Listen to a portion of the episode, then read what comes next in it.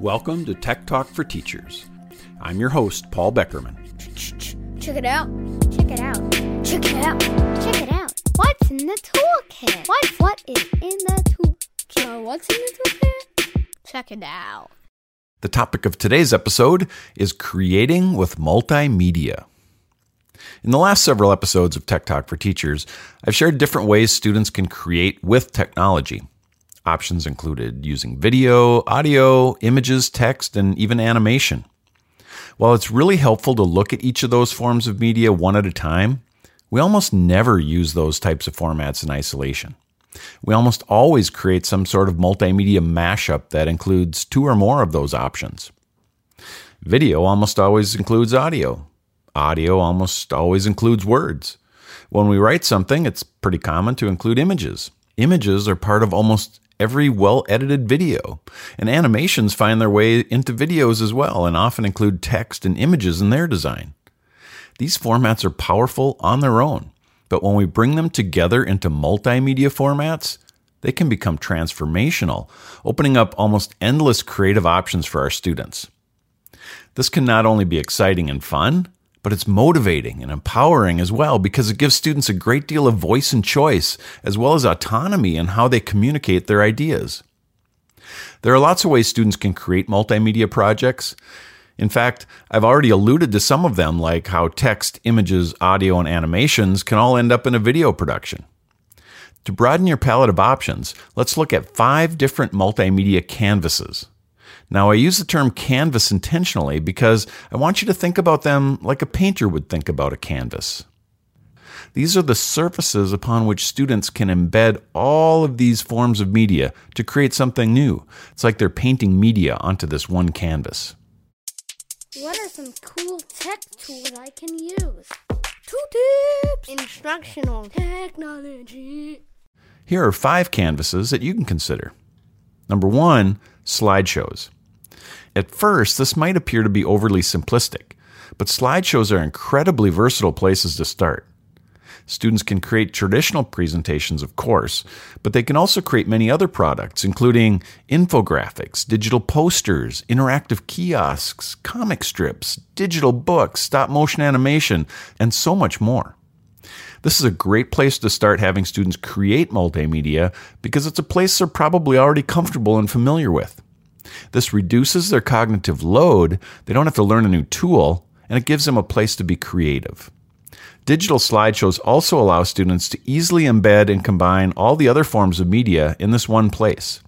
The two most obvious tools for this are Google Slides and Microsoft PowerPoint. Prezi is another good one to consider as well. Number two, infographics. I mentioned infographics in the list of products that students can create with slideshows, but if students know right from the start that their final product will be a digital poster or infographic, they might want to use a tool specifically designed for this purpose. These tools usually provide templates and multimedia options that are easy to access and use. Students can also choose to start from scratch with a blank canvas, and these platforms make it really easy to drag and drop different multimedia elements onto that canvas. Not only that, infographics have become a really popular and important way professionals communicate information. So it's a good skill for students to develop. A few of my favorite infographic platforms include Canva, Smore, Piktochart, and Genially. Number three, digital books. Students often love to see their work published in book form. It legitimizes their work and makes it feel more polished. Of course, it's still important that students put in the necessary effort to make it creative and meaningful. But if they're driven by the desire to achieve the final product, they will often be more intrinsically motivated.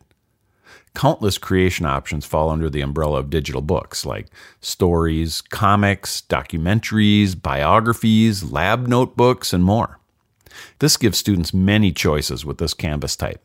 My favorite digital book canvases include Book Creator, Flipsnack, and Story Jumper. Number four, websites. This might be the most powerful canvas of them all. After all, websites have become the hub of nearly all information available to us. Frequently, companies and agencies don't even publish in print anymore. Everything's online. On the one hand, this is a cost saving measure, but on the other hand, the digital canvas provides so many more opportunities to create and communicate.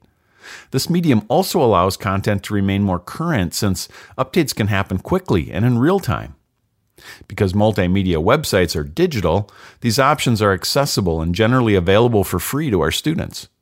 Weebly and Wix are great options if your students are age 13 and older, and Google Sites is great for students of any age. And number five, blogs. While a blog is really a subtype of website, it's worth calling out separately since it's become such a popular type of digital canvas. Like a website, it's easy to add multimedia to a blog. And while the design options might be a little bit more limited due to the serial nature of blog posts, blogs still offer extensive creative design and content options. This is also a great choice if you want the viewers of the blog to respond to the posted content. Blogs are great ways to get students reflecting, defending positions, and expressing viewpoints in relation to what they've learned. You can typically use website creators to make blogs, or you can use more dedicated blogging platforms like Blogger, Seesaw Blogs, and Edublogs. Seesaw Blogs is a great option if you have younger students and you want to develop a blog as a class. How do I use How do I use this? Integration inspiration. Integration ideas. Regardless of the multimedia canvas that you or your students choose, you will still need to design an engaging and meaningful learning experience around the creation of that final product. Consider asking yourself a few key questions as you design your project. Does the activity align to your objectives? It should.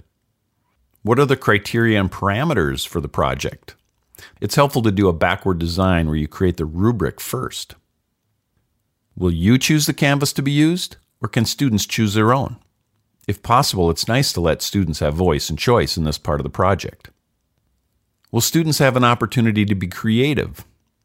If all the students are expected to turn in the exact same product, it's probably more of a recipe than a creative project. The more you can allow choice, the better. Will students have an opportunity to collaborate? It's great when students create on their own, but the benefits can really be amplified when students are allowed to collaborate with their peers.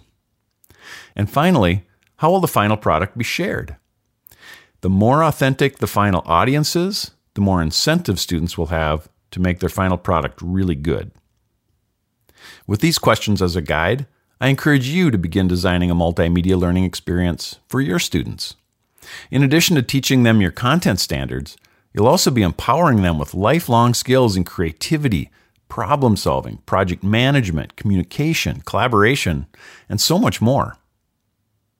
To learn more about today's topic and explore other free resources, visit avidopenaccess.org.